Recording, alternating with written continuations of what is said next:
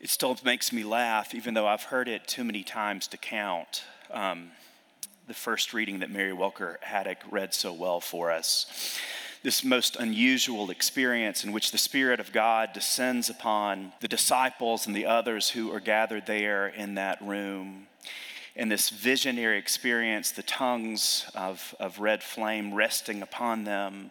And suddenly these, these Christians are speaking in other languages, but the, the miracle that happens, the remarkable thing that happens is that all of these languages are somehow understood.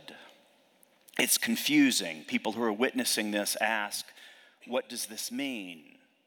And one theory is proposed they're drunk. But Peter says it's too early for that. It's the 8 a.m. Rite One Eucharist.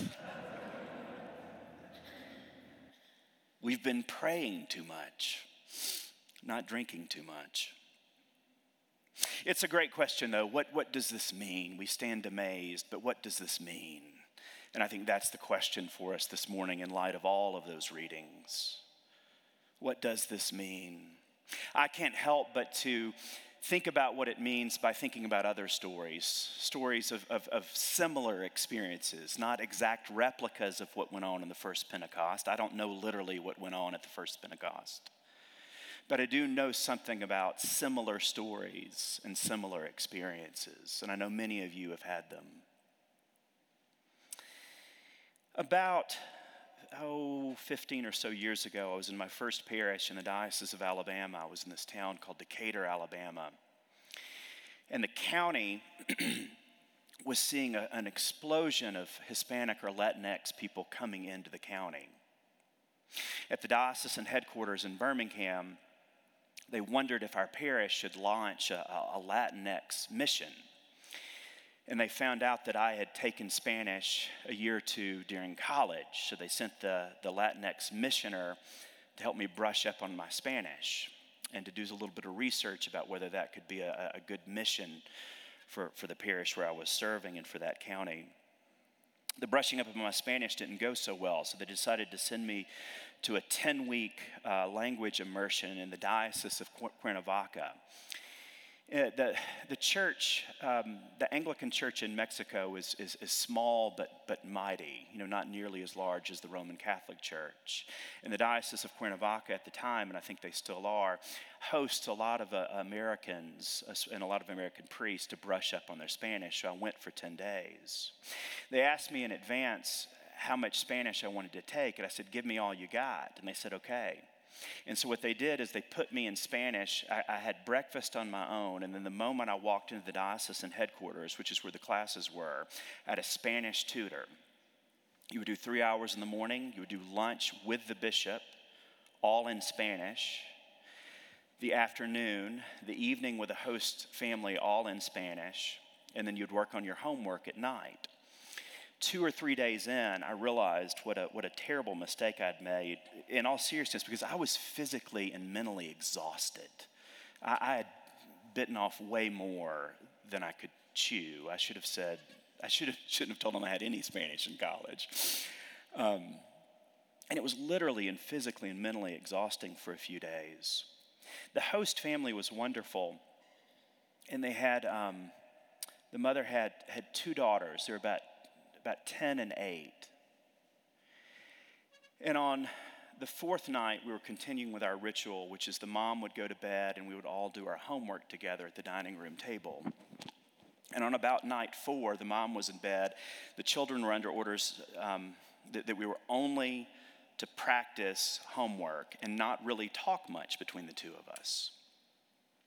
And at a point of real exhaustion, I'm sitting there doing my homework, and the 10 year old looks at me and says kindly, Spanish is hard for you, isn't it? I had no idea she knew English. It was the sweetest thing anybody's ever done for me. And for the rest of the trip, they didn't tell their mom, and I didn't either. When she would go to bed, we would talk in English for the rest of the night.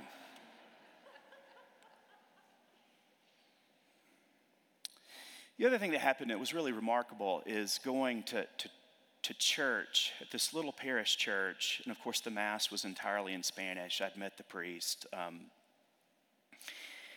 and I sat down, and this was about seven days into the trip, and I, I got there pretty early. And, and honestly, it was my first time to go to a, an Episcopal Eucharist in another language. And I sat in the back of the church. I was doing better, but I was still pretty exhausted and pretty homesick. And I sat in the back of the church and I watched people coming in, just like you.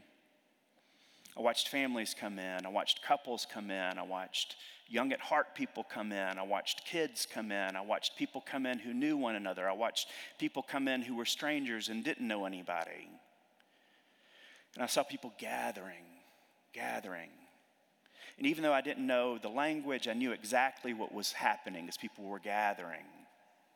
And I heard the Bible stories in Spanish. And I heard the priest and the people and the musicians going in and out of silence and music, in and out of prose and poetry, in and out of petition and praise. And even though I didn't know the exact words, I, I could feel, I knew what was going on. And of course, I knew what was going on when they took not words, but bread and wine and pesos and other gifts up to the altar where it was all blessed and all given away. And then we were all sent out to return to whence we had come or to go to new places. And even though I didn't know the words or the language, I knew the ritual and the actions, and it spoke on a level deeper than words. This is what the Spirit of God does it gathers the people. I don't know literally what happened on the first Pentecost. But all of us, or many of us, have had similar experiences, similar stories. What the Spirit of God does is it gathers us across remarkable differences. And what the Spirit of God does is it gives us the ability to look into one another's eyes and faces and recognize one another, recognize our mutual hungers, recognize our sense of humor, recognize our joys, our sorrows, all that we carry, see in one another a mutual humanity of people who are hungry, hungry for community and hungry for God. I don't know what literally happened on that first Pentecost, but we've all had similar experiences, and it's really, I think, at its best, at its heart, what Pentecost is is the miracle of the church. The miracle of the church. We could all have a laundry list this morning of things the church has done wrong. We could all have a laundry list this morning of the church's brokenness and our own brokenness. But at its best, when we're open and transparent to the Spirit of God, when we bring our full humanity to this, the church is a miracle that unites us across a dizzying range of experiences and language, languages and even beliefs. One of the things I learned on that trip is that the Episcopal Church is a part of 41 provinces throughout the world.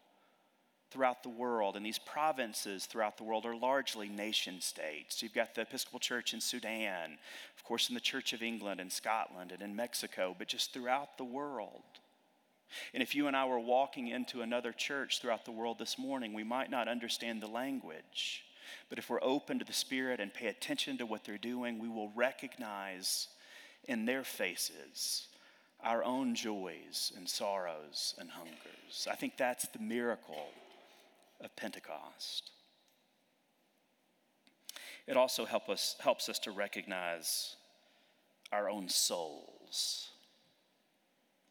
One time I heard a dad say to his son at a very poignant occasion in the son's life, I know why you're fantastic. I see it now. You've got soul.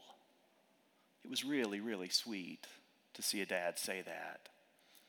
I loved it, but also know that we can say that to anybody.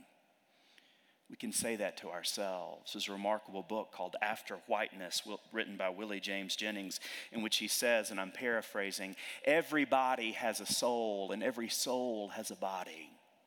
I think that's the miracle of Pentecost, too, that it helps us look below the surface of our lives, others and our own, and see the depth and the texture and the richness, even the Spirit of God that is in within each and every one of us.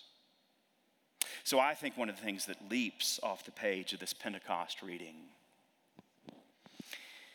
is the fact that how you and I imagine and experience God, how you and I imagine and experience God, has everything to do with how you and I imagine and experience other human beings, how we imagine and experience human community. If you and I imagine and experience a God who has incredible breadth, who has incredible creativity, who has just, just a dizzying array of, of, of love, whose love is, is sourced for all, if you and I imagine a God that that's, is that generous and that big, we immediately imagine that it's possible for a community to be, to be that generous, that broad, that diverse. This is the miracle of Pentecost that the Spirit of God unites a dizzying array of people on a deeper level than mere surfaces. At the 1030 service, we have 18 baptisms. Did I get that? 16. I rounded up. What's the difference between 18 and 16? We have 16 baptisms, um, which may have made some of you happy that you came to the 8 a.m. Um, 16 baptisms is going to be wonderful. And one of the things we'll say to each of those people baptized is, you are, and we could say it to you, you're sealed by the Holy Spirit in baptism. You're sealed by the Spirit. And what being sealed means is, is that something permanent is happening, something un, unchangeable, something forever and eternal. And it's that the Spirit of God is in you as an entire divine gift. You are sealed in the Holy Spirit, and nothing can ever change that. And may we remember on this day of Pentecost that as we experience the Spirit and imagine it, let's let it change how we imagine and experience human relationships everywhere. Our relationship with our own self, our relationship with our family and friends, our church, our neighbors, our coworkers, you name it. Yesterday at the ordinations here in the cathedral, we sang one of the most ancient hymns in the church about the Holy Spirit. And I think it's just one of the best prayers ever, especially the first lines. It's fitting for this morning, too. Come, Holy Ghost, our souls inspire.